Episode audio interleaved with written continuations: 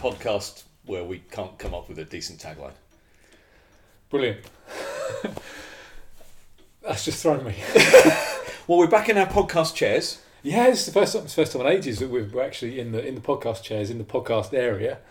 Um, yeah, we don't actually have a studio, but we've been doing stuff over your house because uh, your wife broke her arm and obviously Yes. needed some needed some help throughout healing. So I take it she's doing better. yeah, much better. Yeah, she's on like a, she got like a She's got a removable one now. She's got a removable cast, and she's. I've also bought her a uh, like a splint, um, like a long splint. It's designed to go past the elbow, um, but I've just She has got tiny arms. we've just yeah we just stuck it on here uh, on, on on the forearm so she can kind of move her wrist and still be still be okay. So uh, Excellent. So her Yeah, uh, so her experience of the NHS hasn't been no terrible. rubbish.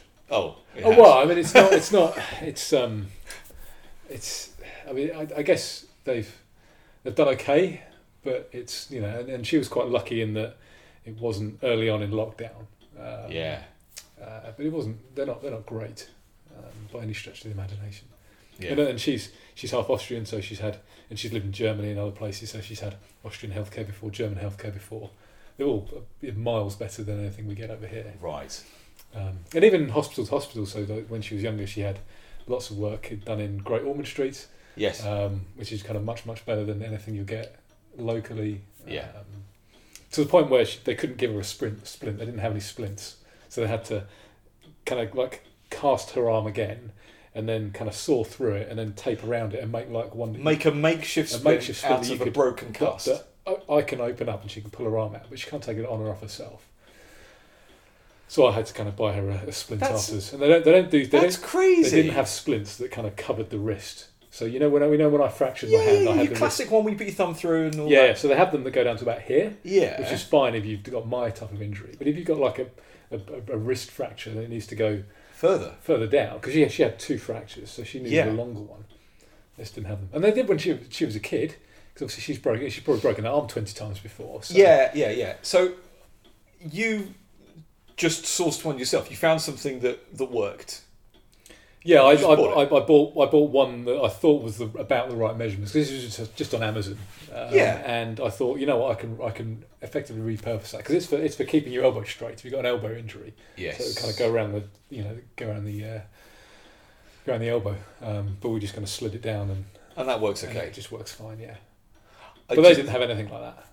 Well, and the fact that they're like, well, I'll tell you what, we'll put a cast on, then we'll cut it, then we'll. I mean, that's that's a bodge. And she had to force the issue to get that as well because they were saying, hey, you, need, to stay in plaster for another six weeks.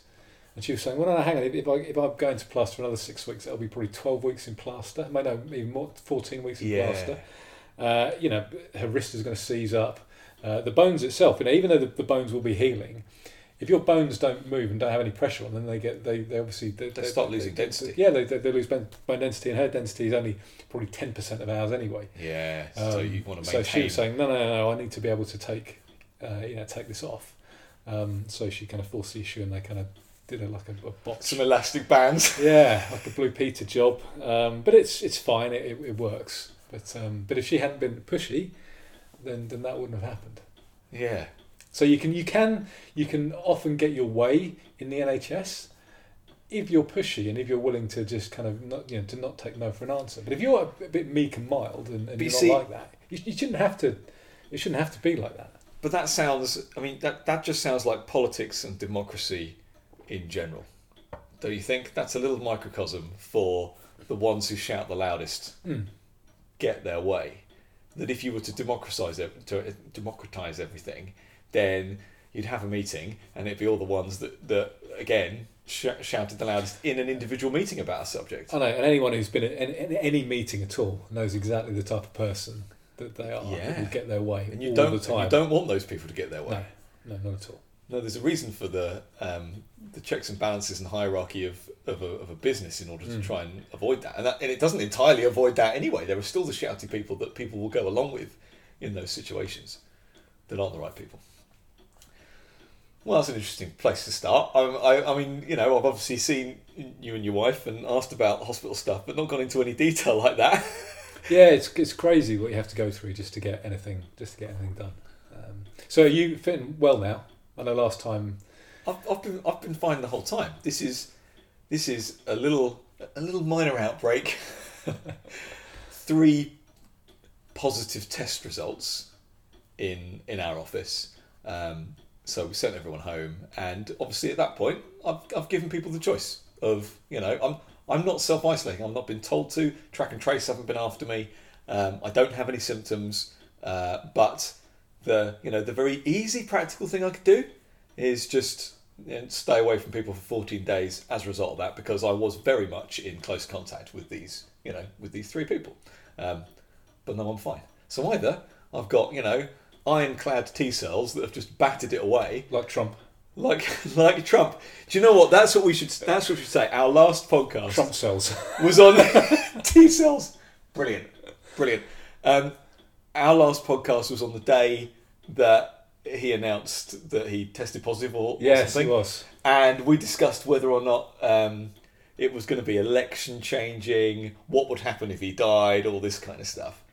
Uh, and you said, uh, "Look, he's just going to bat this away because he's Trump, because that's just what he does." Um, and lo and behold, he did go to hospital, or you know, the Walter Reed Medical Center. Did you see the photographs? Of, Yeah. the, of, the, of the kind of apartment that this is amazing. yeah, yeah. Is that is that what healthcare should look like Uh, well, in, in, in an ideal world, um, for those who pay the most? Of course. What- the same with Why not? The same with the people who pay the most for their cars have nicer cars than everybody else, Yeah, and and houses. that and, that was the Bentley of uh, of healthcare, wasn't it? Um, but yeah, ab- ab- absolutely. I, Although, I'm- speak going back to those photos, because they were obviously he released the photos. There were a couple of him like kind of signing some sheet of paper, and it's supposedly a blank sheet of paper, wasn't it? well, so he did he did some stuff to camera. Um, he did some he, he did some stuff, and then there were the the photo shoot things. yeah, and there, there, you know, it, it was obviously a photo shoot, but I, I don't think you know, it's not like he's the first president to ever do a, a staged photo before. So- Or any politician. Of course. So, uh, but there were there were all these leftists on Twitter were saying, "Oh, look, look at the EXIF data, the metadata on the on the images. It shows that they were taken they were taken ten minutes apart. He had a you know he changed rooms, had a full wardrobe wardrobe change just to prove that he's fit. It's like, well, if he's fit enough to do a full wardrobe change in ten minutes, what does that tell you? you know, it's it's just balmy. It's just like they're I don't know. They don't they don't get it at all. They don't really think At least he through. had at least he had the, the pen top off the pen, though, didn't he? I I don't know why is, is he. Well, I'm just thinking of good old Sadiq Khan. How many photo shoots has he done where because the where where he's still he's going to sign something and he's, and he's still got the pen lid on? Have you not seen these? I thought this was the thing. The, you know, Sadiq Khan photo shoot. He he went to have some injection or something, and there's still the cap on the on the needle. I mean, everything everything he does, it's it's staged but staged really poorly. Oh, I'll have to check those out. Yeah, yeah, no, that, that, that stuff does the rounds. Um, but after that little little scare of him, you know, needing to be medicated, He was whatever, always going to be fine. He was always going to be fine. and- Well, now he's, he's he, he, he tweeted something yes, about "Do not be afraid of COVID," and Twitter censored it. You can't even see it on Twitter unless you click Ah. through. There's like an interstitial. It's like Right. they have a, they have a warning on I was going to say they've tagged it. I know that they tagged it because I I saw that tweet before it got got flagged. Okay, Right. I was sat having my lunch yesterday. yeah, I think I, I think I retweeted it or put some comment on it.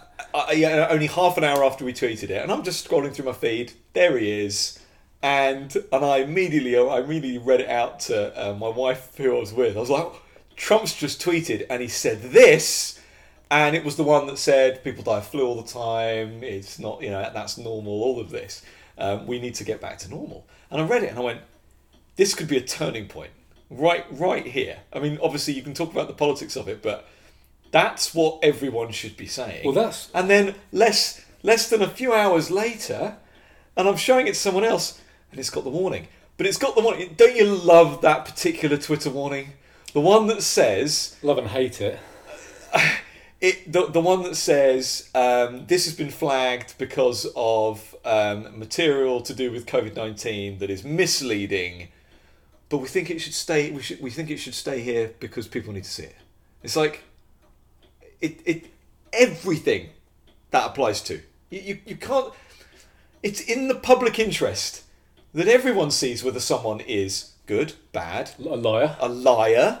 Like, all of this, why would you want to hold that stuff back? This this concept that you should remove lies from a platform is bonkers, don't you think? Yeah, because I remember I remember thinking slightly higher of Mark Zuckerberg when he was saying, you know, no, people have a right to know if their politicians are liars, so we're going to leave that stuff up. Yeah. Which is yeah, fair play. You know, if, you, you don't want Isn't it up to the voters to decide whether they're a liar or not? Or if you want to elect them anyway?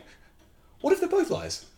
Well, what if what if one's a liar and one isn't, and then Facebook protects the liar by removing all his lying posts, so the public don't know and they elect him. They unwittingly elect a liar because that's what could happen. I've not thought about that. That's, that's, that's the exactly scenario. what that's that's why that's why you want that scenario. So you need people to know that they're lying, so that they don't mistakenly elect them, thinking, "Well, there's I haven't seen any lies. They're a perfectly truthful politician." That's the scenario. So spinning that out further, you could have lots of people on the platform saying this guy's a liar, but there'd be no proof. and so lots of other people would say, "Well, show me what he said." Well, can't because it's been removed because it's a lie. But then you get into obviously the you know who watches the watches yeah, and that's that's scenario. kind of, the that's police, all- police. Yeah, and, and that's just just you know you're going to have conspiracy theories, aren't you? Then. Um, The, the same people crying foul of Facebook and Cambridge Analytica and, and Russia, Russia, Russia are the same ones saying, shouldn't you be censoring politicians on your platform? You can't have it both ways, can you? well, they're not they're not thinking it. They're not thinking it through at all. No. So no no more outbreaks at work. You've, No. you've passed it around. You know you know you know typhoid Mary. I, I know, of, obviously, of, of that. So you- presumably you're COVID Nick now because the, the common the common thread with all these. What are you talking about? Well, I yeah. I've, never, I've not seen Trump in the last few days. No, no, your office. You think that just because You're like, you're the office- like the, the monkey on outbreak. The- Patient the, zero. Patient zero, the carrier. That, uh, Well, you haven't, you haven't got it. well, obviously we're, we're, we're brothers, aren't we? I'm obviously the same thing. Anyway, um, Trump saying, not that this is a hoax, not that this is a scam, saying, these are the numbers for flu, these are the numbers for COVID, we should probably get used to this. There is nothing, I mean, there is absolutely nothing factually inaccurate in that post. Would, would you agree? Oh, completely. Yeah? So, any concept that it might be misleading or anything, I think is is utter nonsense. Um, I think it was the "do not be afraid" bit. I think that's the I think that's the part where it says do, "don't be afraid of COVID." I think that's the bit that triggered but- them. but isn't fear subjective? It is, but they want you to be afraid. I, I agree, but how can you put a measure of fear in the definition? It's, just, it's all nonsense, obviously. Uh, it's it's it's a, a, a personal. In fact, they've probably got an entire team, haven't they? An entire team of people just on Trump's tweets, having a little debate. They probably have a little committee every time he tweets. They have a little meeting discussing because it takes a couple of hours normally. Yeah, or they they probably they. Well, I, I think I don't think they Wait for have- the wait for the complaints to come in, which they obviously will. I mean, they can't they can't they can't censor all of his tweets, much as they'd like to. Um, but Why- I, why I don't I don't think because I think people they would lose too much of their market share. I think if they you know he's so popular, Right. if they just banned him from the platform, then uh, people would go elsewhere. But I think I don't think they have to have meetings because they all think the same way. There's never going to be so just take it in turns to Yeah. ban him. Yeah, well, There's no him. there's no diverse, diversity of thought, is No. there? So I don't No. think I need. But now that Trump's said that, does that help or hinder our cause? Because if Trump says something, then everyone wants to do the opposite. And he said what we we think is right, what the evidence says. I think it will, it will depend on whether he wins the election or not. So if he if he wins the election and he says right we're scrapping all these restrictions, um, Yep. and and then America And there isn't an apocalypse. yeah and then America is fine, then that will be good for the cause. I think if he loses, But can he? This is the thing. Different states have done different things. I don't think he has the actual power. no, but he can stop all the grants and stuff at a federal level. Yes, and to be fair, he's already. I mean, look, he's quite happy to send a stimulus check to every American. He Um, can stop that. no, but he's. I'm saying he is happy to do that. At the moment, he's he's in a little battle with Nancy Pelosi. Oh, yeah, I've, said, seen, I've seen those tweets. make yeah, it make course. it just make it just a stimulus check. I'll pass that right now. Okay. Uh, now that's that's a that's a big status thing to do, um, but it's still not as big. You know, we're talking relative terms. You know, the, the the package that they want to pass is full of rubbish, and he's saying, "Oh no, you want to help Americans? We'll send them some money."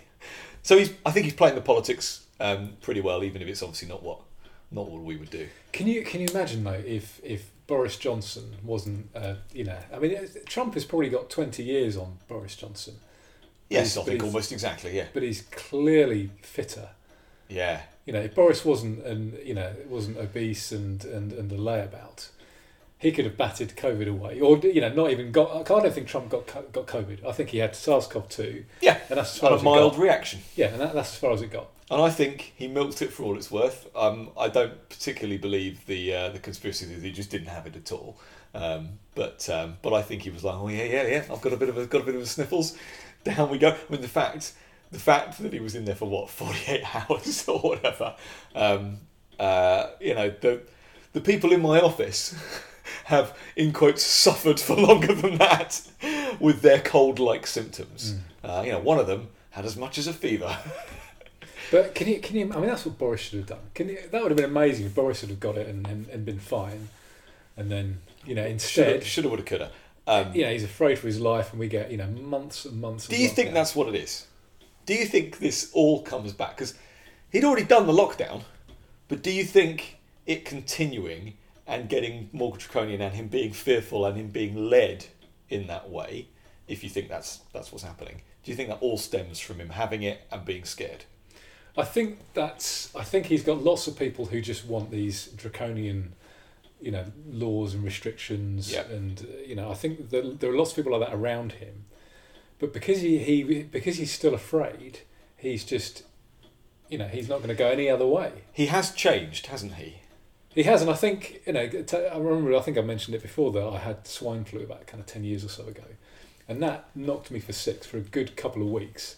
But then after that, I'd you know I'd kind of go back to work again, and, but I, I was just shattered in the evening. But I was commuting to London and stuff, so I had long You had anyway. you had long flu, It's just it's just a fatigue you get after having the flu. post viral fatigue. Yeah. So, but you know, I that- had it after uh, mononucleosis. Glandular fever. fever. Yeah. Um, so yeah, and it just you know you, you're building your, it takes a while to build your immune system back up. You're still kind of fighting everything You've off. got to push yourself, but not push yourself too hard. That's the thing, and I kept maybe pushing myself a little bit too hard, and then having like a couple of days off work again, and then Yeah. so it kind of took me a while, and I wasn't kind of really training down the gym or anything because I didn't have any energy, um, and it, it knocks you for six, um, and that was just kind of you know normal normal for us swine flu, It's basically the same as normal flu. Uh, no, well, according to Ferguson, you and lots of other people should have died. Oh, Two hundred fifty thousand thing, wasn't it? Yeah, flu? exactly, exactly. Um, You're the only person I know who had it. Yeah, well, and my an entire office had it. The whole place just you know as soon as one person got it, that was it. The whole place was out for like weeks. You know, be Really? yeah, yeah, it got passed around the office. So you were the monkey in that case. No, no, no. I wasn't the first. I wasn't the first to get it. I was. Uh, well, no, the monkey doesn't get ill. Right, yes, that's true. That's why I'm the monkey. Um, but yeah, so these things take time, and obviously he was, you know, he's not a, and I, you know, I was a fit and healthy, you know, I was probably 30, 31 at the That's, time. that's, that's, that's a pretty good age to get anything. Um, you know, and he's, you know, Boris is in his early fifties, and he's not fit in his early fifties either. You know, you watch him kind of lumbering around. He's uh, he's not a fit. I know he goes cycling and stuff, but he's not he's not a fit man, He's lost a, a chunk of weight, but not enough that you'd and he's still fat. And this is my point. He's there going, I've lost 22 pounds or whatever. And it's like, from where? Yeah, as a as a percentage, that's nothing. Yeah, exactly. Um, Exactly. He's a big guy. Um, have you seen anything of his conference speech? Obviously, the, the political conferences have just been all virtual, so it's complete nonsense. No, I couldn't bring myself to. Oh, neither am I. Don't don't get me wrong. to- to I've not it. I've not watched any of it. I I have just just, kind of seen sit there with like clenched fists, just getting wound up whenever I when you read a quote. Hancock, you know, Sunak, anything. Commander Sunak. Yeah. What do you, what do you think of the stuff that he has said though? Because obviously you've had the gist. Well, so I mean, the one thing that stuck out to me was that he didn't he say something like, "By this time next year, it will all be fine, and regardless, we'll just have to live with it by then." Why can't we live Well, with it now? He he, he said all yeah. the logic that you know Yep. for next year could could be applied right now. He, he said that right we'll now. be cheek by jowl at the conference in a year's time. That there'll there'll be no social distancing in a year's time. Tell me what's going to happen between now and then. I mean, we've got we've got there's 66 million people in Britain, just under 3,000 people in hospital, so like 2,800. Got to check the figures earlier on. I think That's there's something like million. two people per hospital. Yeah, That's not yeah, a I lot. saw that. I saw that statistic. Not, not a lot, and it's it's not climbing particularly rapidly. It's not, or it's, or it's leveling out. You know, that that that's it. Well, but it's turned into case demic, hasn't it? It's turned into just bump the numbers up, look at the numbers as much as possible. You know, you've got universities where they're testing. Why the hell are they testing all of the students in a university? Why are they testing any of them? And did you see a ninety percent asymptomatic? Ninety percent. Yeah. Well, I, I think that's probably because 90% are false positives and don't actually have it. Well, quite. quite And, and if you um, and, and even the ones who or, are, or they did have it, and it's dead RNA. You know. And even, even the ones who are symptomatic, have you seen some of the warnings on these tests that say we cannot distinguish between this and the common cold? I've seen that. There- I've there also are- seen there- that debunked There as are well. there are different sorts of tests, so that Yeah, I'm not. I'm not sure about that one. That Right. one. That one hasn't passed the Nick Elliott fact check yet. Um, but I'm, I'm aware of that's been doing the rounds. Um, but I mean, it, yeah. Obviously, there's the you know the mask boxes and stuff that says does not protect against SARS-CoV-2 and stuff like this. Um, but yet you which still true. yeah. It's a it's a virus. it Um, can get it's a thousand times smaller than a bacteria, which is what these things are designed to. ah, water droplets, water droplets. Appar- so I, I heard this, this great fact. Apparently, so you know, when, obviously when you breathe in a mask, Yeah. then you know it. So you know, It your air, produces a really nice um, condition for a virus to live in. Aside from that, so normally when you breathe and you breathe out and your breath will go like a certain distance. I still think it's more than two meters. You know, think how if you think if you watch someone smoking, Aerosolized. how far it goes. But the thing is, you can't see it. There's, there's a lot of tiny things that go a long way. Yeah, exactly. But Yeah. aside from that, but what happens when you have a mask is It it goes like that and like that. It goes out, but it's like you know when you have your finger over the hose to make it go. it's like that. So you're covering your mouth, and, and and now your breath is shooting miles because it's like concentrated. well, and the people that you're. And the people to the side of you E- are getting absolutely blasted. Exactly. Um, no, it's all nonsense. But I, I actually had someone engage with me yesterday um, uh, when I I trotted out my standard line. Um, about your trousers.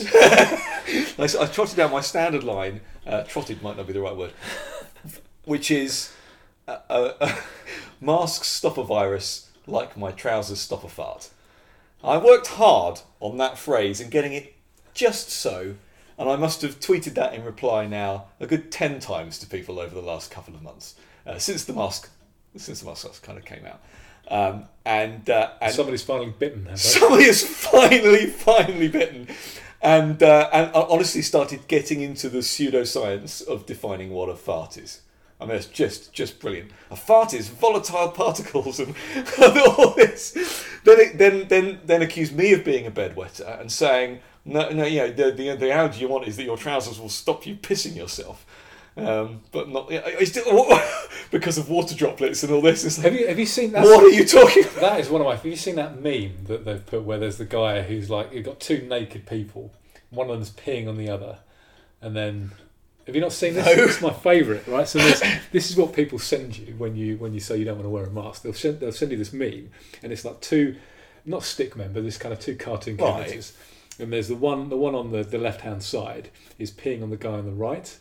And it's all about my mask protects you and not me. So it's like, and then so they're, they're, they're both naked to start off with. And this guy's getting covered with pee, and then the next one is the guy on the right hand side is wearing trousers, and it's like it's protecting you a little bit, but not very much. And then the, the last one is where they're both wearing trousers, and the guy's standing there peeing himself with his trousers on.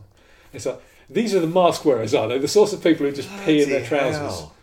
They're just they're not thinking these things through. No, no, not at all. Let alone, let alone that um, this is it probably is aerosolized, okay, and that's not the same as being passed in water droplets. No, it is. It absolutely is. So, and and I know you know, even the CDC keep sitting on the fence over whether this is the case. Um, but it's it's highly likely that, like most respiratory viruses, it's airborne. And so all of the things you just said there, and you know the, the, the fact that you can still breathe through the mask, let alone it'll come out everywhere, um, means it's got nothing to do with you know droplets. Well, look at so look at look at Switzerland, where they, they you know, the, the, each different canton has their own That's rules, right. and there's no difference. Some have mask mandates, some don't. Nothing. Well, It's made no difference at all. Let alone the fact that there's absolutely no change in flu deaths um, at all, uh, and everyone got a cold when the kids got back to school. So uh, none of it works. I mean, you can actually say that that that either people have stopped hand washing, social distancing, cleaning surfaces. I mean, think of all the COVID secure nonsense. Okay, think of, think about the fact that businesses now wiping things down. They've got one-way systems. They've got changing cohorts of staff. They've got you standing in stupid queues or being outside. They've got you taking things off of trays so they don't touch. me. all of this nonsense, and just like always happens, towards the end of the summer holidays, the colds started coming out, and then the moment all the kids went back to school, everyone got colds. Yeah, and everyone's immune system is going to be even worse than normal um, because they've had six months of being isolated instead of you know instead instead of kids just being around a handful of friends instead of an entire school for six weeks. Yeah. They've had like six months. Yeah, so it's it's all nonsense. Well, that's just a standard podcast for us then, saying about how nonsense it is. Where do we go from there? Uh, so I had some other things that I don't wanted to talk about. Um, COVIDy things? no, no, not COVIDy things. Um, Let's talk Uh, about them. M- Marxism things. Not maskism. Not maskism. mask, not cultural Marxism. Real Um, maskism has never been tried. Um, but is socialism and, and Okay. kind of arguments against against socialists. Um, so I've, I've seen a few people recently tweet about, as you always do, you always get these numpties, uh, tweeting about how people are underpaid. Um, and you know the, the theory is that I am, you am, uh, you are, everyone is. well, you know for- for- so everyone wants to be paid more. wants to be paid more. Yeah. that's the thing. If you're if That, you that- but that's, that is literally their definition, though, isn't it? Well, so having having, having asked them their definition is so, and this is this is classic classic Mark. Yeah. Mark I keep wanting to say Marxism. Marxism. This is classic Marxism. In that, Labour so theory of value. Basically, yeah, it's it's not as it's not you don't need to go into it as in depth of that, but Just zero profit. yeah. So if you if a company makes something, let's say you're in a factory full of pencils, it's always pencils. It's always pencils. you're, in- you're in a factory full of you know that, that makes pencils, and let's say if I let's just say that let's make it simple. Let's say you are making the whole of the pencil, so you're not making a bit of the pencil that gets put together because that will complicate. Let's just say you're making the whole of the pencil, and you make a certain number of pencils per day, Yep. and the uh, you know you're getting paid a certain amount, and the difference. Are you between- mining the graphite yourself? Sorry, I'm not going to complicate this. Carry on. You're just making bloody pencils, okay? however, however it is. Um, so the number of pencils that you make in a day get sold, and you'll get you're paid a like a, a certain rate, and obviously, and obviously the rate that you're paid is not the same amount as the uh, as, as the number of pencils. Um, so that excess value, that's that's you're being underpaid. There's there's there's a value difference, and to the Marxist, What excess value? Profit Right. On the on the on the selling of the pencil. on the selling of the pencils. Sure. The pencils make the pencils make a certain Yeah, amount of money. yeah. So so Yep. you, you make ten pencils a day. Yep. Uh, you know, ten pencils are sold for X, but we only pay you half X. Are you taking into account the costs of the factory and all of that kind of stuff as well? Are you, are you s- you simplifying there? So they this Or is this th- is what, are they? This, this is what I'm leading on to. So so according to them, Sorry for asking constructive questions. in, in, in, according to them, you should be asked, you should be kind of paid that whole, you know, that whole amount of profit. So, and normally, the way I tend to argue this is that, uh, you know, is, is that I, I say that Marxists are only looking at one side of things. Yeah. So, yes, you know, an employer employ I employ you in my pencil factory. Let's just say, Yeah. um, and I pay I'll pay you fifteen pounds an hour. Yeah. And their argument is, well, you are worth more than fifteen pounds an hour um, to me. Otherwise, I wouldn't employ you. Yep. Of course. Yep. That, that's absolutely right. Uh, and they said, well, okay, so if you're if you're worth twenty pounds an hour for me, I should pay you that twenty pounds. I shouldn't be making a profit out of you. Right. But that's just very one sided. The other side is obviously your time is worth less than fifteen pounds an hour to you. Otherwise, you wouldn't do it. Yes. So Yes. you're actually getting a good deal out of your employer. You're both getting a good deal. It's a win-win situation. That's the way I normally explain these things. Yes. Um, but the other thing, I, I, the the other way I kind of wanted to do, the, the way I, the thing I wanted to point out, and you were alluding to that earlier, Sorry. is that That's fine. Um, so let's say you, you know you're making pencils or or, or, or whatever. Um, you know the, the value of the pencil at the end of the day. Even even if you're even if you are making The every price single of the pencil, pencil. Sorry, I just want to make sure we get the terms right here. You're, you're we yeah, okay, that, that, that's fine. I mean, I, I was I was talking about the, the, the value from the, the profit. Um, okay. Okay. it, it, to be honest, it doesn't really matter. yeah. um, so let's even if you're making all the pencils yourself, Yeah. um, and you know, obviously you, you you get you get given the maybe you get given the graphite and the wood and whatever. But you're making all the pencils yourself. Yeah. And there's a there's an amount of profit at the end of it. To the Marxist, that should be all yours because you're Yeah. making all those all those pencils. But what? Who's who's to say that that profit is just because you're making that? You couldn't do it on your own. What about the what about the land that you're on and the and the factory that you're in and the, the capital goods that the, the factory owner has Who's- paid for? The, the reputation that he's probably it might be a business that's hundred years old. Yeah. Who's going to sell it? All of, There's- there's all so of these much. things. Um, Yeah. So it's just the, the, the idea that you should have all of that. Well, let's go. Let's go further. Uh, what if there's a downturn in pencils? What if what if uh, uh, you know nobody's using pencils for, for for a bit? Everyone's bought too much. Um, are you going to still get paid your salary for a bit while the, the company rides it out because they're forecasting demand, or maybe they got it wrong? Um, you know, or, there's- or, or there's- even, or even, let's say, let's say we um, uh, we're farmers, okay? Or I'm, I'm a farmer, uh, and Nick, I want you to come and work on my farm. We're Yeah. going to be growing carrots. Yeah. in my carrot farm. Yeah. Um, so it's going to be a lot of work, and it's going to take us a while. We first we need to. The land isn't very, very good, so we need to work the land. yes, And we need to get it into a position where we can start planting the carrots. It's going to take five years. yes, Um, I can give you all the profit of all the carrots in five years' time if you help me, or I can give you a wage. What would you prefer? yeah, exactly. The, kind of standard time preference stuff. Exactly.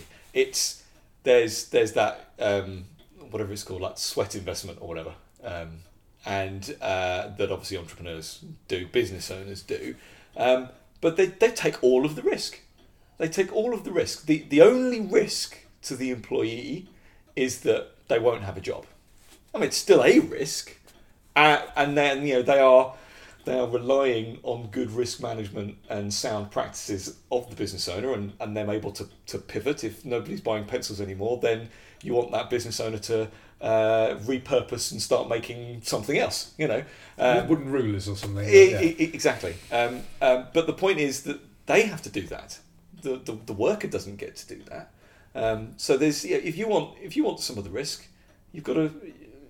If you want sorry, if you want all the reward, you've got to take all the risk. It's nonsense. So yeah, I just wanted to. We haven't talked about that for. a I like that kind of so I, I wanted just to kind of debunk the absolute madness. Um, I mean, Mark, you know, Marxism is just so one-sided. It's just all about you know, you know, if you're a The worker and you're, worker. and you're you're employed, um, then obviously you're the, you're the underdog. But you know, there, there, are- there are so many so many daft things about it. You know, so you know, obviously my my boss makes profit out of me, and so Yep. and so he should. You know, otherwise, Yep. why, what am I there for? Yeah. Um, so you know, so there, there's, there's obviously excess value there. You know, to, to use their their own terms. You might, So I don't like the term, but I'll go with it. you know, there, there, there's profit there that, that my company is making out of me.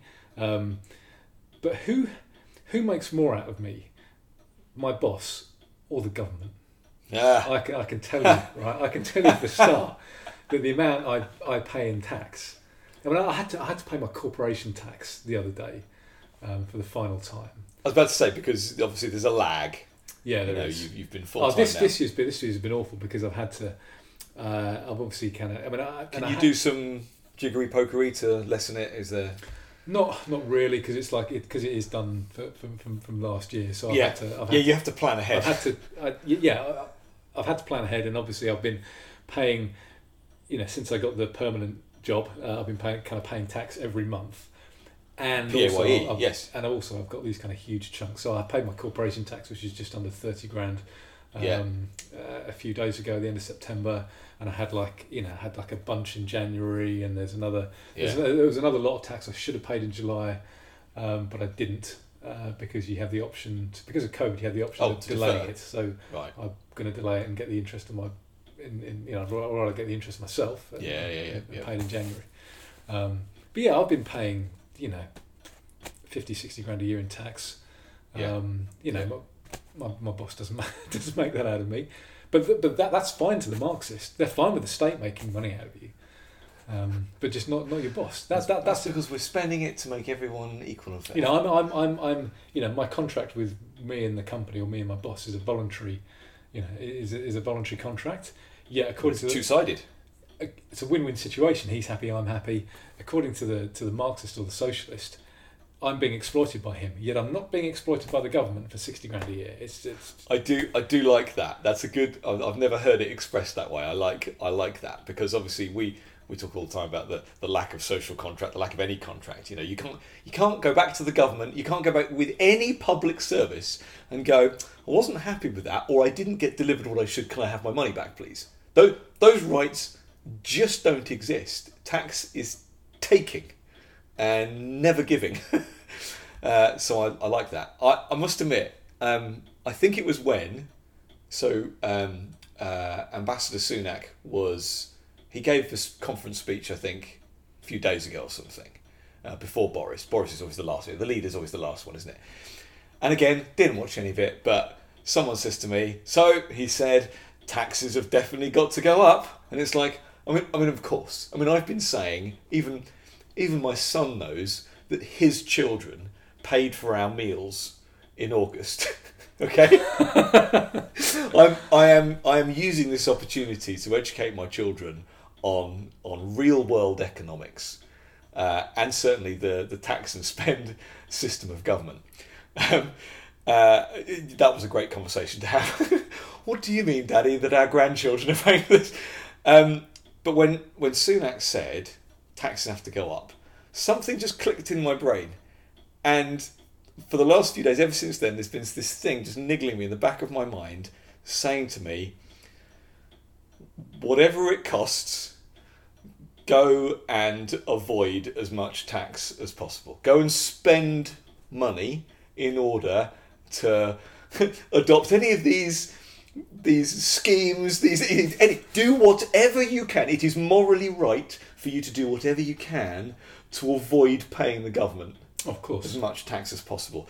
But but uh, but to that to that you know not just simple stuff. I'm talking you know stupid schemes and you know constantly being in court and all all of it. And I am totally up for it now. I want to minimise my tax to whatever extent I can, and and I'm properly going to look into that along with you know along with the company because why wouldn't you? I don't. I want no part in it. If, if you were to, if you were to look, let, let's say, it's never going to happen, by the way. but let's say that the government or a future government turned around and said, "Do you know what? That government got it all wrong. We got it all wrong. These were the wrong policies." Uh, and I'm not just talking about the opposition coming in and saying, "Well, we wouldn't have done it like that." But I'm saying that all of the, I mean, it's there right now. The facts are there right now. But if it, to, to come out and say we shouldn't have done that, it, it didn't work, and now we're not going to do it anymore. But by the way, this is how much it cost. To have not agreed with it, to have not consented to it, for it to have happened, for it to have been proved wrong, and I've still got to pay for it, and my children and my children's children have got to pay for it. We're going to be paying it for like the next hundred years or something. Well, yeah, I think I think uh, we've only just finished playing paying off all the World War One. uh, Well, yes. yeah, you know, that was 2015 or something, wasn't it? That, that's right. and how long ago was That's that? right. That's right. You and I have been paying off slavery. Exactly. And so I want I want nothing to do with it. I've been I've been trying to figure out where I want to live, aside from from Britain, because there's there's it- Me too. Uh, that's a common thing, I think. Now, what what are your what are your general ideas? Switzerland is one for me. Swi- Switzerland. And we have actually got some friends there, which could which could help. Yeah, Switzerland doesn't doesn't seem too bad. It's um and I guess it would be yeah. I mean, because I could I could feasibly work anywhere for my company at the moment, and we've got Within a certain number of time zones, or um because to me, it's it's going to be really annoying if I'm five hours behind or ahead. yeah. I mean, it could it, it would it would it would be annoying. I need to be kind of European. Europe probably Europe probably. I mean, just Af- Af- Africa's fine. Yeah, Uh, but you know, Um, but even even if I kind of change company or whatever, I'm, I'm you know, I mean, you're on Brooks in where is he? Somewhere like Puerto um, Rico. Puerto Rico, isn't he? I mean, that Yeah. sounds that sounds quite tempting. I've still got I still quite like I still quite like places in, in Mexico. Um, the who's the uh, Cherán, you should, you should move to Cherán. but um, Please listen to our other episode for many a month ago on Cherán. um, Jeff Berwick, who's also done he's also done a couple of great podcasts on Cherán, um, and he, he does he's on the Anarchast podcast, which is uh, fantastic, um, and is on YouTube as well. Um, but he lives in he lives in Mexico, um, Right. And he he he he he kind of he sorts out the Anarchapulco. Um, kind of- Anarchapulco. Brilliant, isn't it? What a name. it's brilliant, isn't it? That's good. We've got it. we've- One one year we've got to go there. We've go Yeah. there. It's all kind of you know voluntarists and anarchists and libertarians and people that get together, get smashed, and When I can go on a plane without a mask on, yeah. then I'm leaving the country. But yeah, so he, he, he lives in Mexico and he, he, he quite he quite likes it there. Um, and he, he like he lives in a. I mean, obviously he's he's quite well off, um, and he but he lives in a neighbourhood where I think everyone's kind of like minded. And so they don't let, Right. they don't let the police in. like there, Sounds like there's- Cherán. Yeah, you know they, they don't they don't you know you, on on his like little estate or whatever. They're like, no, Right. no, no, you're not coming in here. Um, Has he got private security then? I, In- I, as in, in order to front off with the police? I mean, he- I imagine so. I'd imagine they've all got guns anyway. Yeah. Um, and they just don't, you know, they don't want don't. uh, Did I- at all? so did I tell you? Just this is on the theme of leaving the country and moving, living somewhere else. Did I tell you what um, what my wife's threshold was for for leaving the country? Did I tell you that? This is like a, a tax rate threshold. If only. Um, this was how bad does it have to be before we up sticks? right. Before Kids wearing forced to wear masks at school. I don't know. I don't. I don't think we'd leave the country over that. You just homeschool, I guess. exactly. You see what I'm Right, getting at? So yeah. there is a there is a workaround for a number of things. I mean, I would I wouldn't send them. I wouldn't let them put masks on them, and then if they sent them home, then yes, they wouldn't go to school. Uh, I, I would start a school, yeah, or it wouldn't be called a school, because if schools had to, yeah, you, you get the idea. Um, no, uh, no, my wife said um, a law on dissent.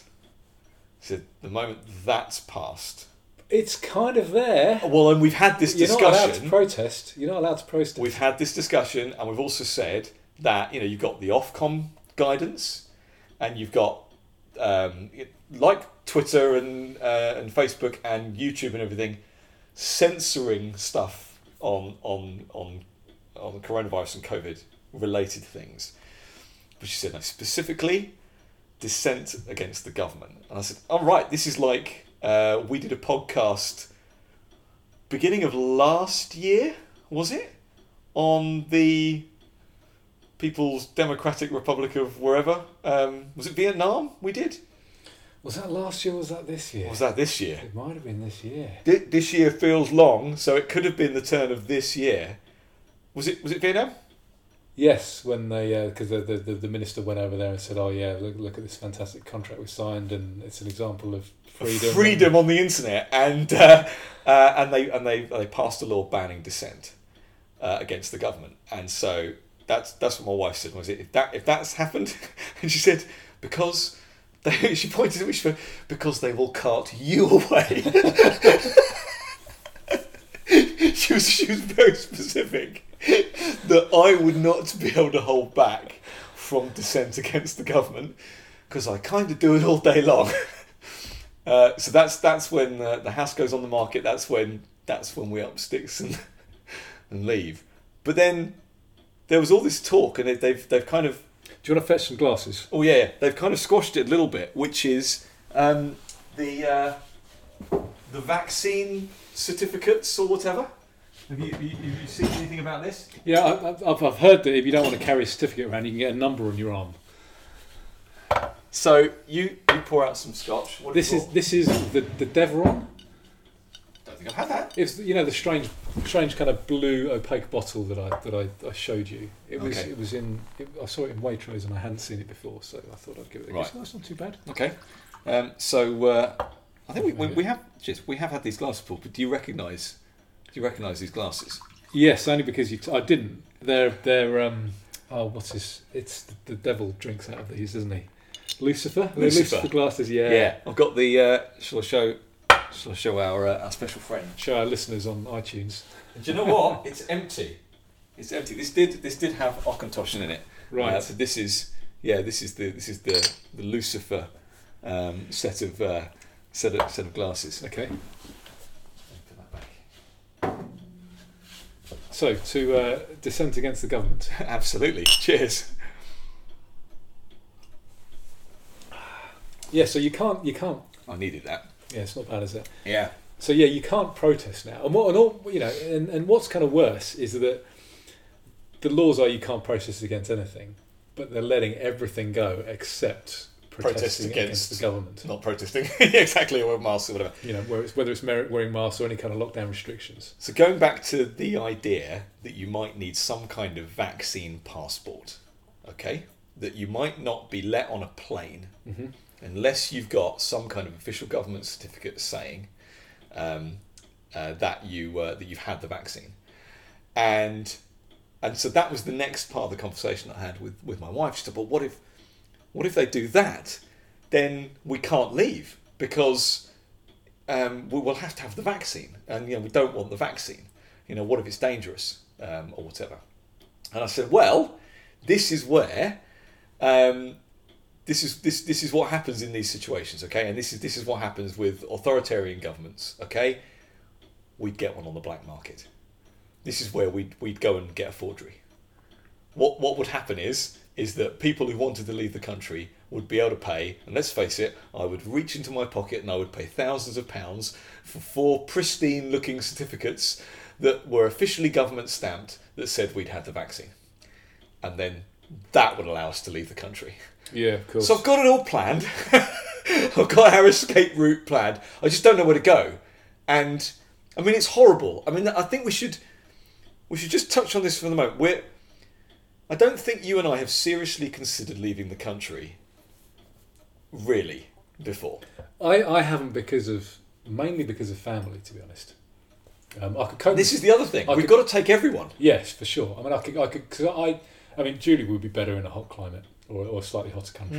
Mm, Um, so you know, it would be great if we could move somewhere, closer You know, to the equator. I mean, south of France or something like that. You Yes. know, or, or you know, or Spain or whatever. I mean, obviously they're probably not the best places to, to move to, but you know, Yeah, yeah. I get what you're saying. Um, so yeah, somewhere like that. But I, I didn't want to, you know, I, I, wouldn't want to leave you and and and, and, And, and this is it. and everybody else. Our, our parents and, and, and others, brother absolutely. three and Yeah, exactly. Even brother number three. So that I mean that that's the issue. It's it's it's you know it's where isn't it? Um, but but people are definitely having these conversations. and and, and that's this is it. I I've never I've never considered. I, I think I've in in the past I'd I dropped it in and I'd said sometime probably in the last two years. Probably said to my wife, what would it take? Just had a little thought experiment.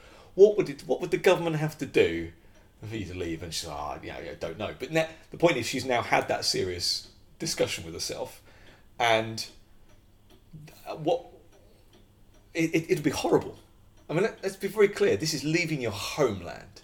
And it would, leaving it would place. feel like you are you are being forced out of your home. Yeah, It's and it would feel like you are, I think, homeless for a long, long time and maybe forever.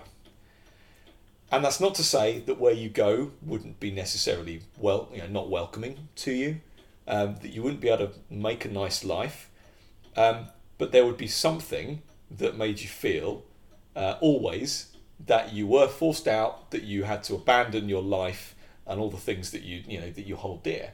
Um, we are we are somewheres, yeah. Uh, we we like where we live. That's why we live here, and we've lived here for a long time. Um, and it's not to say you don't you know travel and look around and go, this might be a nice place. And it, it would be completely different if we were millionaires and, and you know and we could just kind of have you know houses elsewhere and it, we we could just afford to go back and forth whenever Yeah. we wanted. Whereas Yeah. we're you know we're not rich people. We would have to move and that would be it. You know you, you might visit once or twice a year and that's it. Yes, and you, th- you know that's you wouldn't see green England again. Well, but you might- often. But you might never come back. Mm. You know that that's a, there's a very real possibility that you might never come back. Um, and I I suppose my conversations have turned into I, I never thought, I mean, obviously, this is the case, never thought that we would live through a truly oppressive regime. You know, everyone thought that the UK uh, was somehow immune. So this is this is this is classic Hayek. Um, if you read you know, the Road to Serfdom uh, and some of his other stuff, he talks about you know there's this there's this there's this idea that it won't happen in Britain because of the British, and that it happened Yes. in Germany and uh, because of because of the It can't kind happen of- here. you know because of the, some kind of you know culture or the, the Germans are just different from us. Um, Pure evil. it's you know it's it's absolute it's absolute rubbish. You know he, he kind of Yeah, he kind it of can happen anywhere. Um, I think so. Just just moving move, moving on, but but still on the same subject. And I, I I've just people watching this will, will, will have seen me kind of You flicking weren't through, being rude. flicking through my phone, but I was You trying to finding I was something. trying to find this quote. And so I've, I've been I've been rewatching the X Files recently. Oh yeah, you mentioned this. Um, so I, I mean, I, I've been rewatching Friends of all things because it's a long time ago. It's not quite real, and it's easy watching. Well, yeah, so I, I, I remember watching it in the you know kind of the early nineties, and uh, and I've always loved the X Files, uh, and I've tried to get Julie to watch. We watched couple it of times. first when we got cable for the first time. Do you remember that? Yeah, it would have been- Sky One, It would have been like 93, 94, I something like that. Yeah, yeah. Um, and uh, yeah, so we, we, we we're watching it, and I've, I've, I've kind of watched rewatched them maybe once since, yeah. or, or, or some of them, and I've tried to, to get Julie to watch it, but she's like, nah, not really interested for some reason. But and she loves all this kind of stuff. She loves anything about aliens, and- Paranormal, yeah, yeah. all that kind of stuff. Normally, this time she's like, oh, this is actually very good. Finally. And you've literally been watching it So from episode from the, one, from the beginning, from the pilot, all where the way he's through. spraying the X on the ground. Yeah, that's the one. What's, what's happening there? Well, maybe nothing. yeah. Um, so yeah, right from the pilot, and we're, we're kind of we're getting towards the end. We haven't done it for that long. We're getting towards the end of season two now. We we sort of watch an episode a night, one or two episodes a night. But there was one in uh, in the beginning of season two where they're kind of conducting an experiment where um, people are kind of getting messages on their on their kind of alarm clocks and digital displays, and they're Yes. they've got elevated um, levels of adrenaline and stuff. They're conducting this experiment, and it's all about fear. And there's a quote from Mulder he says, you know, because they're saying why, you know, why they're doing this, and his his quote is, "Fear. It's the oldest tool of power. If you're distracted by fear of those around you, it keeps you from seeing the actions of those above." Brilliant. I'm, I'm getting kind of goosebumps just saying that. It's, a fantastic. I mean, it's quote. incredibly well written, but yeah, and that you know that that's a, and people have known about that for for a long time. You know, that's not that's that's nothing new. no. Um, but We've got it in practice right now. Be fearful of the person near you. Okay, but I so they they've been so clever. They, it's you know you know what's happened now. It's what I think why things have accelerated so much is that in the last six months or so, fear has become a virtue. The more afraid you are, the more virtuous you are. I'm I'm wearing a mask and goggles, and I'm not going out of my house because I'm afraid for my life. I'm the most virtuous. You Yeah. know, we talked about masks being virtue signals, but Yeah, fear yeah. itself is now seen to be a virtue. If you're not afraid, like you're right, that, that we're, we're the worst kind of people to you know to, to the to the to Well, those who are we're in fear. dangerous, according to them. So fear is now a virtue, and that's how that that's how things have just kind of just. I was going to say dropped off a cliff, and I'm drawing this Ramping up. Yeah. ramping up, but um, you see what I'm saying. I no, I absolutely do. And the conversations I've been having are around um, Cold War stuff. Really, yeah. You know, if you did live in East Germany or um, Eastern Europe, you know, well, there's so behind the many Iron Curtain. similarities with like kind of people snitching on each other and never knowing who's Yes. working for the state. Yep. Yep. Uh, and I guess there are people alive, obviously, right now that went through that. Uh, which is why I, I in, uh, to me, I've got in my back pocket Eastern Europe as a place to go because they've got a recent memory of this, and so they're not as likely to go down that. Sure, yeah, down partic- that particularly route. places like like Lithuania and and like Poland, of course. Well, Estonia um, have got a. They certainly had a very simple tax regime um, before, um, if you remember. Um, I think we did. We talked about that. We did, yeah, before. and, they, and they tweet it a bit, but it was very, you know, low and flat taxes. yeah. Um, Poland, obviously, they had they had they had the worst of it in World War Two. They, Yes. they they escaped the fascists and they they come under communist rule for you know for decades. yeah, So exactly. they, they've had a, had enough of all kinds of totalitarianism. But I'm interested in um, what the parents told their children while they were growing up. If you know you you exist and you live in this totalitarian regime, um, and d- yeah, whether it's fascist, communist, who cares? you're you're under the thumb of the state. Um, you're at fear for your life in case you dissent. And what do you tell your kids? Do you tell your kids that that's what they're growing up in? Do you tell them, by the way, this isn't normal? And and hopefully one day we'll get out of this. But just keep stum. Do you do you bring them up to be ready to live outside of that and, and to always be ready just in case they've either got to run or in case freedom takes hold and they are liberated? Or do you say, no, this is normal? For your own good, this is normal. Well, see, I've, I've thought about this a lot, and what, what you know, It's like building in Stockholm syndrome into. Yeah, one of, one of the things I've thought about is that would I do you know? So I, I kind of, I guess I see you and I as being perhaps slightly more enlightened than, than some people because we've we've kind of taken a step back and thought, hang, hang, hang on a second, none of this is right. Yeah. Um, you know, however you want to centrally organise, you know, your country, it's it, it, it's all wrong. Um, and obviously there are different levels. You know, you've got like kind of North Korea and places. And I remember thinking, like, if I, you know, if I was living in even if- even even now, would I be better off believing in government and believing in the state, and just think, you know, and just in my own merry little world, thinking that oh, they're doing the best for us, and we need to be. Well, you're in red pill, red pill, blue pill territory. If you're thinking like that, aren't you? Yeah, you could so- just take it and then just accept it. yeah. So you know, wh- who's the guy in the Matrix who decides to go back? Wants to wants to Cypher. Yeah, yeah, yeah, of course. Joe Pantoliano. You know, Yeah. He kind of he wants to go back. You know, do would you would you be him? I want to be an actor. Yeah. Someone famous. Someone What- important. I want to be rich. Um, so you know, would you be would would would you be him? So I've, I've been kind of thinking about that, but also I've been thinking, I I don't I, I really don't understand how people could, and ma- maybe it's different, but I I can't I can't understand people having kids in, in those scenarios, like in North Korea. Why would, you, why would you have kids? Um, I mean, to be honest, I wouldn't want to have children now. This is a. I, I wouldn't, you know, I, I- wouldn't want to have kids I- to, to, to grow up in this. I, I, I know it's different when obviously you had your kids. I understand. No, but this is why I asked the question what did they do? What did they say? Because I don't know what to say to my kids. I am, I am obviously bringing them up to appreciate freedom, but I'm not, you know, drumming it down their throats.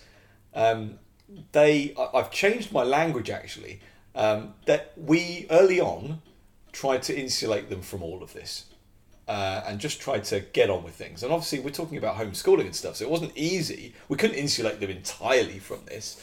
Uh, but we said, look, you know, they're, they're having to close the school, so we're going to do it this way instead. It'll be fun. And we just tried to make everything an adventure. But because they then did start to interact with uh, other people when when some of the measures were lifted, when some of the movement you know restrictions were lifted, there just became a general term of either COVID or coronavirus being the reason for everything. To the point where, you know, my five year old daughter would say, When the silly coronavirus is over, can we do this? Or something like that. And I think even we started saying things like silly coronavirus. And we tried to we've tried to downplay. We've we've explained to them that coronaviruses are, you know, one of many common colds and, and all of this kind of stuff. They they they know more than most bedwetters and they're five and eight. Okay? And I think they understand it better than most of these uh, most of these people. I have no doubt. Yeah. Um, but actually, I've changed my language over the last couple of months and corrected them if they say because of coronavirus. And I said no, because of the government actions or because of the government restrictions.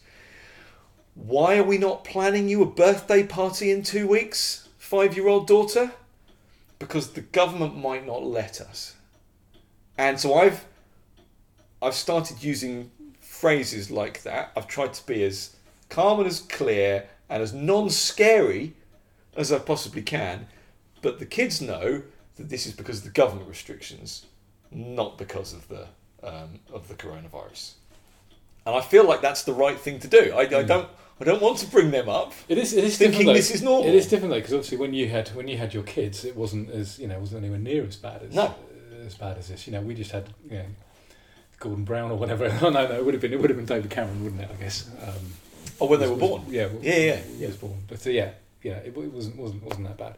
You know, the worst you could have got was Ed Miliband, I guess. Um, but you know, would you, would you have kids now? Uh, it's such a difficult question. I mean, you certainly wouldn't decide to have children at this point, would you? You wouldn't think let's let's let's try for a baby. But I think that is. You'd at least have to wait and see what happens. Well, but look, look, I, I, I respect anyone making that decision either way, and that's not me sitting on the fence because I, I think that many people, like, like I was when I'm saying when I'm saying it early on in this, we'll just insulate our kids from it. We won't talk about it too much. We'll, we'll keep people, you know, keep them away from the fear, because you think it's going to blow over, because you think it's going to end sometime soon. maybe, so- maybe that's the difference because I don't I don't really see it ending now. Exactly. And so anyone who's having kids thinking, that's fine, by the time they go to school, this will all be done with. I, I have sympathy for that. I, I really do. Um, I think I think there's still a chance of that on in, in that kind of timeline. But at the same time, I think that on that kind of timeline, um, there will still be a huge amount of our freedoms taken and not given back. Yeah, because I mean, my thinking at the moment is that by you know, Even if we're not under house arrest, if you had if you if you if you decided to have kids now, by the time they're at school, half the country will be working for the NHS, and the other half will be making hazmat suits that your little kids are going to have to wear in their classrooms. You know, it's just.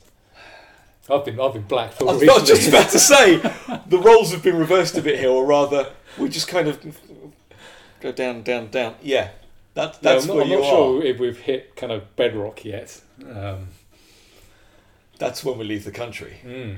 When you tell me you've bought plane tickets, or you're being smuggled on a ship, because that's the thing, isn't it? It's like you, you can't help but think in those terms of thinking, well, what if they don't let me leave? What what what normally happens with these regimes? They keep you in, and again, it'll all be under the guise of safety. It'll all be because we don't want you to infect anyone else, or it's for your own good, for the greater good. Well, no, but yeah, it, it's it's it's always for the for the, for the greater good because that's where the uh, you know because all these socialists and people kind of you know they talk about not wanting walls. They love walls. They just Of course. the the walls to keep people in, not to keep you know not to keep Okay. out. Um, before this, uh, you, I think, would agree uh, that the term fascist was bandied around a bit too freely to describe people. Well, yeah, because it was it was used to describe anyone with any kind of right of centre view or any libertarian, anarchist, voluntarist, classical liberal. Yep. You know, any any anyone who And anyone, to who the was right not- of Jeremy Corbyn. anyone who is not, uh, you know, the kind of the, the top left corner of the Or, spectrum, or that believed in free speech, even if they were a left wing. for sure. Yes. yeah, you've got to, you've got to be you've got to be the top left corner. You've got to be the kind of the extreme left wing, extreme authoritarian. Anyone outside that was like was fascist. Yeah. And people would call, for example, Boris Johnson a fascist. And it and it wasn't right. I think you'll agree. Boris Johnson, Trump, you know, anyone, you know, Yes. Steve Baker, these people, you know, Yep. the- freedom lovers. What do you think Not now? Steve Baker probably comes under that category, but What do you think now? Do you think Boris is a fascist? this has been rattling around my head. The people now who are, who who might say, and the irony is, they're not saying it. I don't think because they love the authoritarianism of this government It's- and they want more of it. But could you, it, or at least if he's not a fascist now, do you think the future policies? that are being laid out about the kind of level of control of the economy. I alluded to his speech. We never really talked about the stuff he was talking about, like the green stuff and and the level of controlling the economy, the you know, the jobs that won't be around, the te- what was it, techno conservatism? All this nonsense sounds a bit fascist to me. Am I being extreme? No, but I- Am I being unfair? I, I think he's. Am I being guilty of those things I've accused others of? I mean, he's certainly he's certainly more to the right, but he's also more to the left. I mean, he's just as Is it both? He's just as communist as he is fascist oh, Well, as well. the- well, So what's what's the term other than my? I know I keep going on about my hard centrist and soft Yes. centrist, but there needs to be a term that's as abhorrent as fascist and communist for these hard centrists because hard centrist doesn't sound too bad. But they're extreme on both sides. Yeah, I mean, the, the the talk of the, I mean, the collective language is is there for all to see. He he uses the term collective all the time, doesn't he? at the moment. So, you know, what what is it? But this this idea that the, you are controlling the economy, I mean, that's that's that's fascist, isn't it? Mm. Other than the bits that you have absolute control over, like the NHS. Which is communist. Yeah. So you're right. It's this perfect blend. It's hard centrism. It's extreme centrism. But even, even that don't know what doesn't to call it. sound doesn't sound, extreme centrism doesn't sound too bad. Oh, did you hear? Radical centrism. or Oh, but did you hear what Steve Baker described himself as after caving? Oh, I mean, he's- he's been. I mean, he's been a huge disappointment once again. But he does it all the time. Yeah, he, all the time. He, he, kind of says these things. That Builds would- himself that- up. that- Wears that- the 1984 T-shirt that would appeal to you, you and I, at least to a, to a point, and then caves. and then caves. He did it on Brexit. You know, with with May's. You know, I might be getting the term wrong. Did he The call himself? It was like the day after.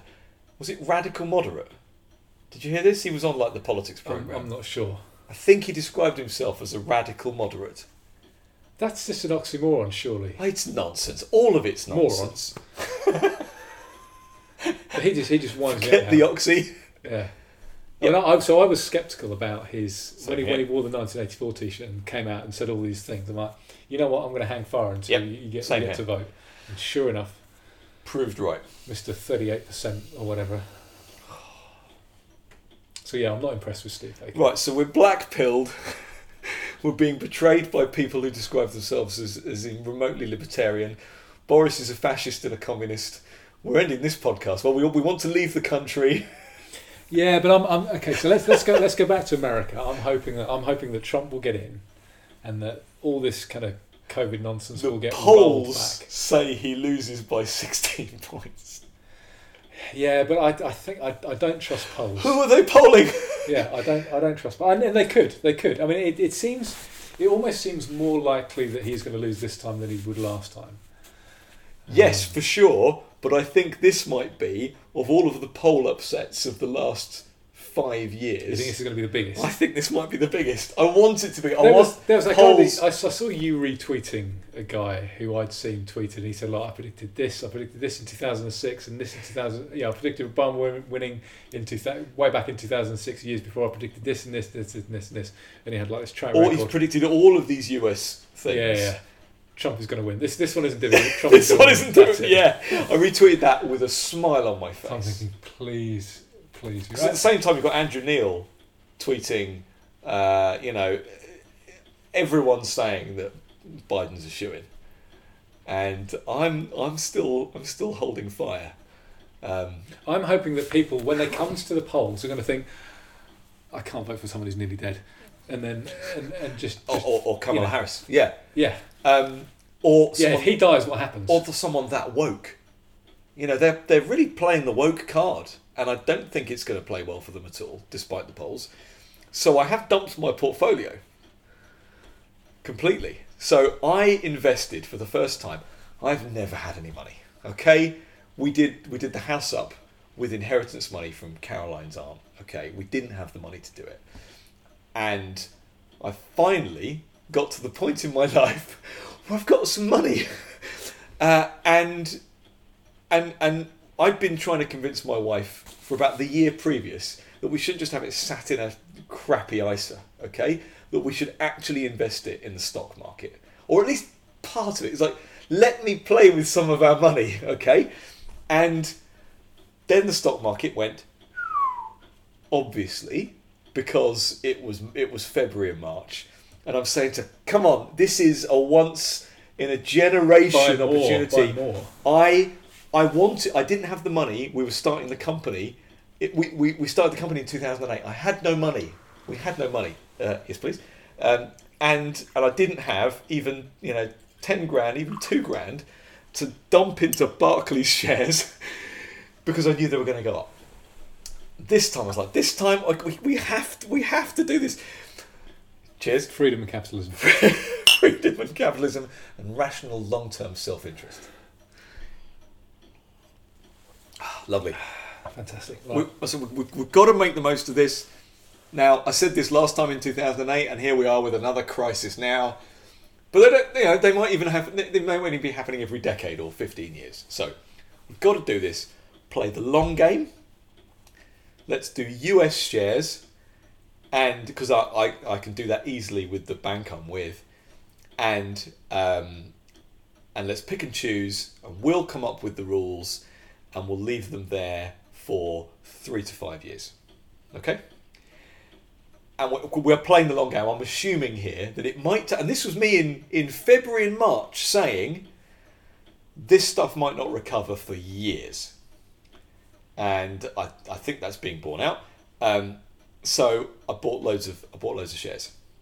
I also bought some gold, And some Bitcoin, didn't and you? I bought uh, um, crypto in general. I bought Bitcoin, Bitcoin, Ethereum, Ethereum. Ethereum. I bought some Bitcoin Cash, but then I dumped that quite quickly. I've bought Litecoin, and I've now bought Stellar as well. All right. You know, so you know, I- I bought, I bought, I, not that much, not as much as you, but I spent a few hundred pounds. Right. Um, and I, so I, I remember Bitcoin when nobody else knew about Oh, it, right? When it was worth like woulda, coulda. ten pence or whatever. And I remember thinking, Well, hence I've bought some Stellar now. and I, I, I, I don't trust this yet. And then, and every time it was like, you know, and then so I didn't even think about it. And then suddenly, after like a couple of years, it's like it's worth three hundred quid a coin now. Like three hundred pounds a coin. If I'd have invested when it was ten pence. We've all, we've all been there. Um, The number of times I've even read about it in mainstream media over the years, going, really should put some in that. So and every every time you know, I, I wouldn't look at it for months or a year, and I'd go back to it, and then suddenly it's worth a thousand pounds, and and it got to the point where it was like ramping up and ramping up, and when it was like sixteen thousand dollars, I'm like, you know what, I'm just going to bite the bullet. Stuck a few hundred quid in Litecoin, in Bitcoin, in Ethereum. Yeah. Um, not quite at the peak, but I mean, maybe it wasn't quite sixteen thousand, but it was like close to the peak, and it just, just dropped off a cliff after that. I'm like, oh, and that's it. So I've never made any money on this at all. So You left them there, though. You I've left- left you it. Yeah, it, it's, it's like anything. It's like money I can afford to lose. So Yes. you know, I've just left it there. At some point in time, when I'm retired, it will get back to you know the sixteen thousand. Play the long game. and, and I'll, Um, I'll get it then. I mean, I've made the most on the Ethereum, um, I would say. But right, in fact, since so, uh, but also since then, uh, for the last few months, I've been able to invest in silver. Uh, so I'm doing this through Revolut. Yep. Oh sure, yeah. Um, uh, great, great online bank. Uh, brilliant service. I pay for the metal card, the metal service, because then I get um, all my trades paid for. So it costs me like 100 quid for the year, but then I don't pay for any trades. Uh, now it's not designed for day trading. I, I can't be there buying in the morning and selling in the afternoon, uh, but it's perfect for what I need to do.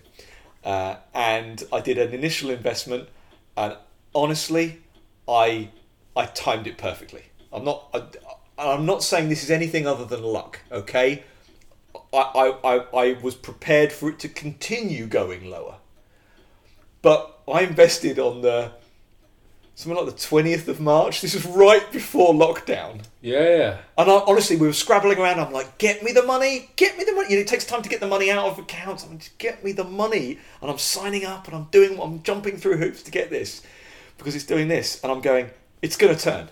It is, it is going to turn. I don't want to miss it. And obviously, it's fine. Even if it turns, it's fine because it's already gone down a lot. I hit it perfectly. Honestly, if I'll show you some of these graphs, it's, you know, it's like this. You bought then, and it's just gone up. So I've made I've, I've made a profit over this period of time, um, to the tune of about thirty three percent. Blimey, over like six months. Yeah, That's on incredible. on everything. Okay, and generally speaking, if there's been some days or weeks where it's started to go down again, then my commodities have gone up, and vice versa. So I've hedged there as well. I I invested in tech stocks. I invested in I invested in everything.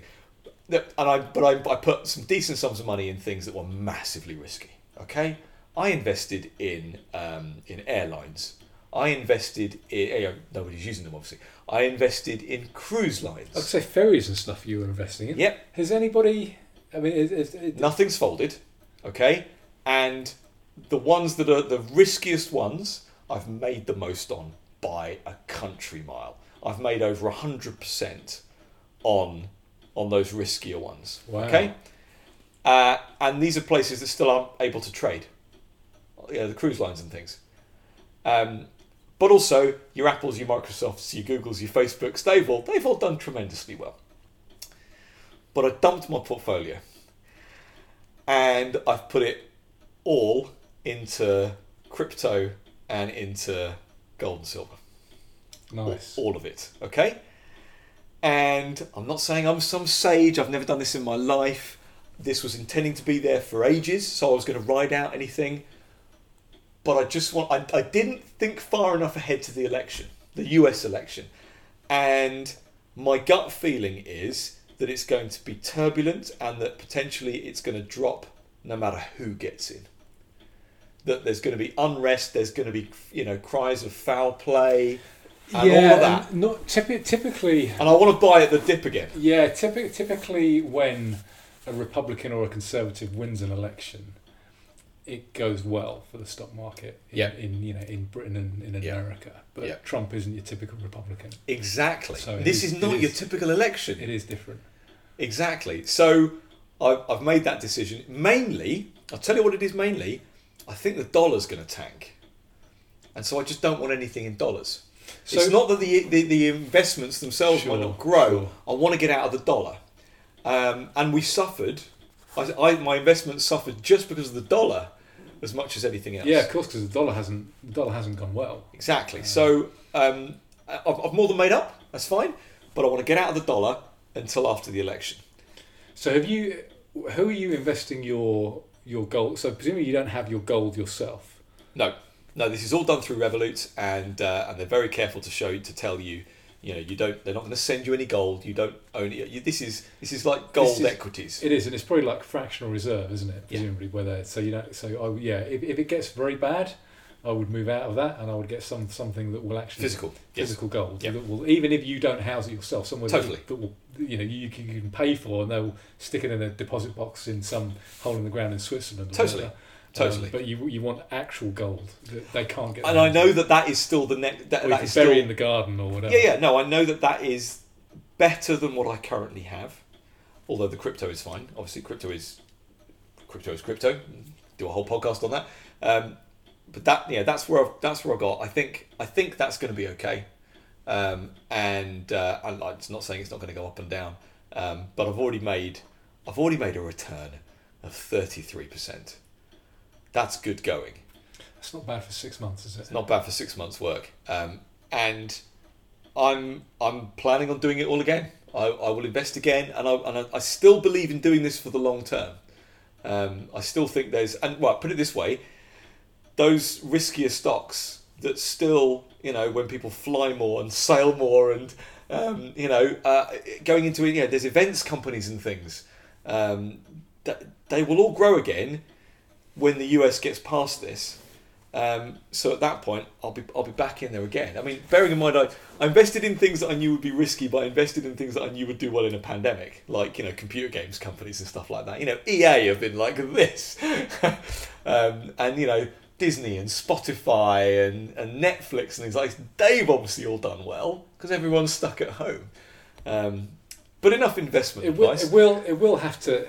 I mean, it, yeah, you're kind of banking on it getting better though for some of these things because obviously Oh, yes. now, you know, Cineworld and some of these cinema companies are going, are going under now, which is tragic, absolutely tragic. Uh, I love going to the cinema. Obviously, haven't for months. I- honestly, it was actually quite heartbreaking getting the email from Cineworld um, with them actually laying out this is what we're doing and why. It's heartbreaking. Mm. Um, it's uh, that, that is of significant cultural. I know. Well, I, I, I remember, I remember, I remember Dad taking us to the. It must have been like the ABC cinema in Peterborough and the Odeon. The ABC Odeon? and the Odeon. There were two.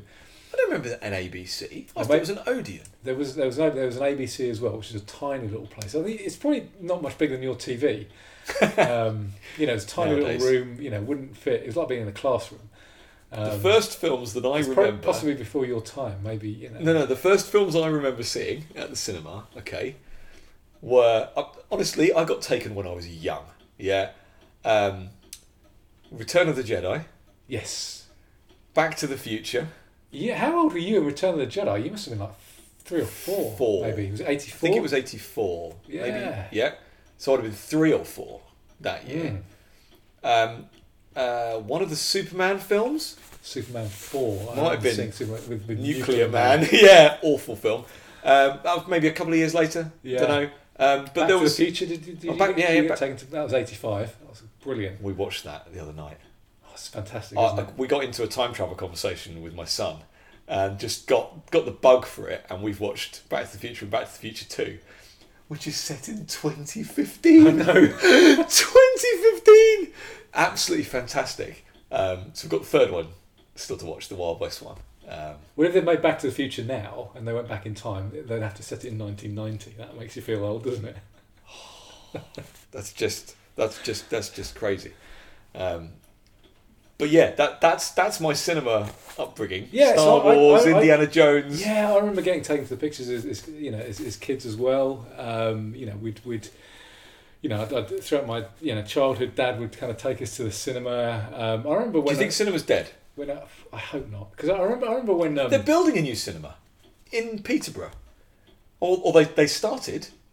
well, they, Um, they used to have the Broadway, didn't they? That huge thousand. yeah, yeah, That no, but thing. you know, um, uh, Queensgate, the uh, the main shopping centre. Oh, they're having one above.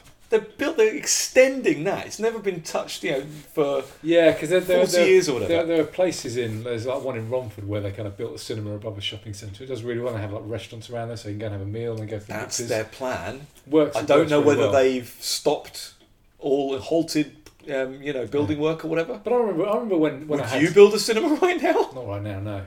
Um, but I, I remember when I was in my uh, when I used to work at Pearl Assurance, kind of twenty years ago. You know, people used. To, I remember like you know you, you know you get like gifts from your team and the birthday and stuff. Yeah. So I get like that. You know that kind of big encyclopedia of films. I remember people getting me that. I'd get cinema vouchers because people knew. I used to go to the cinema every week. Um, you know, back in Yeah. back in the day, I used to love because there's something about you know feeling the rumble in the seats and the sound and the Oh, everything about it's it. just an amazing experience. Um, I haven't been since they've reopened, and that you know, that's that's because I don't want to. I don't want the nonsense. I don't want it. These things have to be fun. for sure. Going abroad, going on holiday, um, going to the cinema, going to the pub, And there going are, for certain, a are certain, meal. there are certain things that I always say. You know, I always have, I always obviously get like a, a huge popcorn. I get a slush puppy because you've got to get a slush puppy or whatever the whatever the equivalent is. I, I would get however many scoops of ice cream you can get in a tub. Right. Yeah. The biggest box of, box of nachos that you can get. So I always get like nachos. You must have spent about fifty quid every time. I normally get at least uh, get one at least one hot dog. Oh, I spend I spend more on food than I and, and, and than, than I do on, on the cinema tickets. I have to have all that. You are. I the- love it. You are the cinema goer. You, you are the cinema company's perfect Yeah. guest. And I always, Well, well done for supporting them. I always say, you know, you can always go in there and say, "Can I have this?" Like, oh, would you like the deal where you get the biggest size for an extra fifty p? Of course, I want that. I want the biggest popcorn and the drink that you're never going to be able to manage. And But now Cineworld and Picturehouse have closed their doors. I know. It's tragic. So I was listing all the bad things. Were you trying to come up with something good? Oh, Well, no, I was just saying that, that if you're if you're if you're investing, then you know I would probably wait a little bit longer because unless unless things start to show that they're going to get better, yes. some of the things that you that you will invest in that would under ordinary circumstances bounce back. If it takes too long, they're not going to bounce back at all. They're just going to fold. Yes. Agreed. So that's like a really long-winded way of, of, of saying that perhaps don't invest in cinemas right now, yes, absolutely. Uh, unless they're small independent ones. Apparently, some of the small independent ones are doing okay relatively. right. Right. Um, yeah. it's, it's the big ones that are going under. Yeah. Well, and you see, this is an interesting thing, isn't it? We're kind of against, you know, corporatism.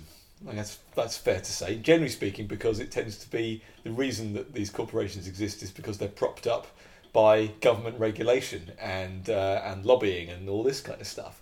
And so, The cinema industry, though, there's not there's not a huge amount of cinema regulation, I imagine, compared to like banking or energy. oh, in comparison, it's it's it's nothing. Um, but the fact that you're saying independent cinemas, small cinemas are doing well, I I want to encourage smaller businesses in general, um, and, and obviously a reduction in regulation to enable that um, wherever possible. Um, so, if this sees a renaissance in small independent cinemas, because there's still a demand there, then that I mean that will be a good thing. I'm not saying that the closing of these is is good, but you kind of you get what I'm saying. That you know there's there's something good that could come out of it potentially. Yeah, I'm hoping I'm, I'm hoping that cinemas are just going to exist and that people aren't just going to think, oh, we, we don't need them anymore because we've got I've big- got my 60 inch I've I've screen. got a flat screen TV and Netflix because it's it's not the same. Yeah, Um, yeah. And I'm, I'm you know I'm, I, I guess I'm prepared to. So there's a. Have you ever been to the Luxe in Wisbech? no, I think it's been taken over recently, but it was. I Is think the one where you could get sofas and stuff? Yeah, so every single seat is is either a really comfortable armchair Right. or a sofa, so you can kind of you can go on there and get seats at the back. It's it's tiered. You have you you know you can have sofas so you can kind of lounge around with your wife. Uh, coffee tables. nice. There's a bar there, so you can go down there and you can go and get a drink, and then kind of take it. you used to go to the Deluxe Cineworld in Huntingdon. yeah, this is miles better. I know, and exactly, and that was just a, mi- a still minor nice. amount Uh, still, better. still, still better because you can go and get beers and stuff. Yeah, because it's a bar. But this one, Yeah. you can, you, you know, there's a bar there. They have a proper intermission where they stop the film and they kind of have the graphics on the screen, and you can go and get more food and drink. I miss intermissions. There's a number you can text. So if you run out of beer, you can text the number. and Say, look, I'm at seat number whatever. Can you bring me a pint, please? And they'll sneak up and bring you your pint and your extra popcorn and your hot dog and your nachos or whatever. And you don't have to leave your seat. It's amazing, and it's yeah, it's Yay, capitalism.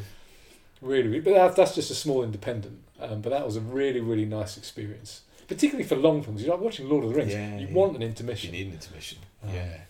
Um, I want to end this uh, on one positive memory we had from our from our childhood. Do you remember when Grandad took us to see Basil the Great Mouse Detective? I was thinking about that film the other day because I've been listening to Sherlock Holmes on. Uh, you know, I've, I've, I've I bought mum, mum and dad bought me um, the Adventures of Sherlock Holmes Audiobooks. audiobooks. Great. Couple, this is a couple of years ago now, um, and then and I listened to those, and then they bought me the Hound of the Baskervilles. Yeah. Um, more recently, but still probably maybe a couple of years ago. And I was re-listening to them, and I thought, you know what, I'm I'm in, really enjoying this because I was getting a bit bored of podcasts. Um, Yeah. I just want not that I'm, I'm, You ebb and flow. Yeah. yeah, not not that I I, I was I was finding myself wanting to listen to stuff a lot. You know, not just at night, during the day, whenever I'm doing stuff. But Yeah. you can't listen to podcasts because there's just too much information to take in. Well, and they're too political and they're too COVID at the moment. And I just I just wanted to listen to something that I kind of already knew the story or you know Yeah. just stuff that was like easy to listen to. And there's a guy called David Timson who's read unabridged the you know all, all the Sherlock Holmes stuff. So I was re-listening to those, got through them again, and thought I need to find more. So I kind of searched and searched and managed to find he'd done the complete work, you know, the complete kind of Sherlock Holmes. Um, Oh, you've always been a Sherlock Holmes fan. yeah, for sure. It was my favourite books ever. Um, but I managed to, and, but I couldn't find it anywhere. There were places in America, but it would cost, you know, hundreds. Of, you know, you know, shipping would be like one hundred and fifty dollars or whatever to ship Yeah. it over, and and that was, and it would be some second-hand copy because they weren't making them anymore. I finally found somewhere on Amazon because I kept checking Amazon. You know, the Amazon Marketplace. Yes. Finally found somewhere who did them on. Uh, he did like a, a new copy on Amazon in Britain Right. managed to find some from, from somewhere because you couldn't download them either. Because it's not like you could you could you could have like a subscription service, but I want them forever. Yes. Um, I don't want to have to pay you know ten pounds a month For the rest for of the rest life. of my life to listen to these things. So I've managed to find them, and I've been listening to, to, to that. You know, like in the evenings before I go to bed and stuff. Whatever. I'll listen to a podcast and then want something relaxing. I'll listen to some Sherlock Holmes, and I I remember thinking. Because I've, I've been wa- since I've been listening to that, I've been watching some of them as well. So some of the old, so I've got on I've got on DVD all the uh, Jeremy Brett Jeremy Brett. um, Sherlock Holmes, uh, which are great, and obviously there's the, the modern Sherlock with um, what I can't remember his name. Cumbertwat. Benedict Cumberbatch. Yeah. who, who he is good as Sherlock. He is good. It's a good series. You It's- have, you have you to give it it's, its it's, it, it, it's good fun. Uh, but I've been going, but I've, I've seen that relatively recently. So I've been going Yeah. back and watching the old Basil Rathbones, Oh man. and they're great as well. I mean, he's brilliant. I'd at Holmes. and I was him. thinking, right, what, what? And I was looking around, and I- I've just been searching for different people portraying Holmes. There was one with like Christopher Lee portrayed Holmes. Didn't do a particular. I mean, I love Christopher Lee, but he didn't do it particularly well. Yeah. Um, and there was uh, Peter Cushing played Holmes, so I've kind of watched a Really? little bit of him, a few other unknown actors. And there's Basil the Great Mouse Detective, and I'm thinking I've got to, I've got to watch that. And, and maybe there's Ratigan and, and Honestly, I have such fond memories. yeah, I that. had the do you remember the sticker albums. We had the sticker albums. No, I forgot about I that. used to collect the stickers. You and I have got to find, purchase, and watch together Basil the Great Mouse Detective. Yeah, sure. And on that bombshell, let's call it. Thank you so much for listening to Sounding Board with me, Nick Elliott, and my brother Andrew. Share us, talk to us, comment on us, do whatever you like.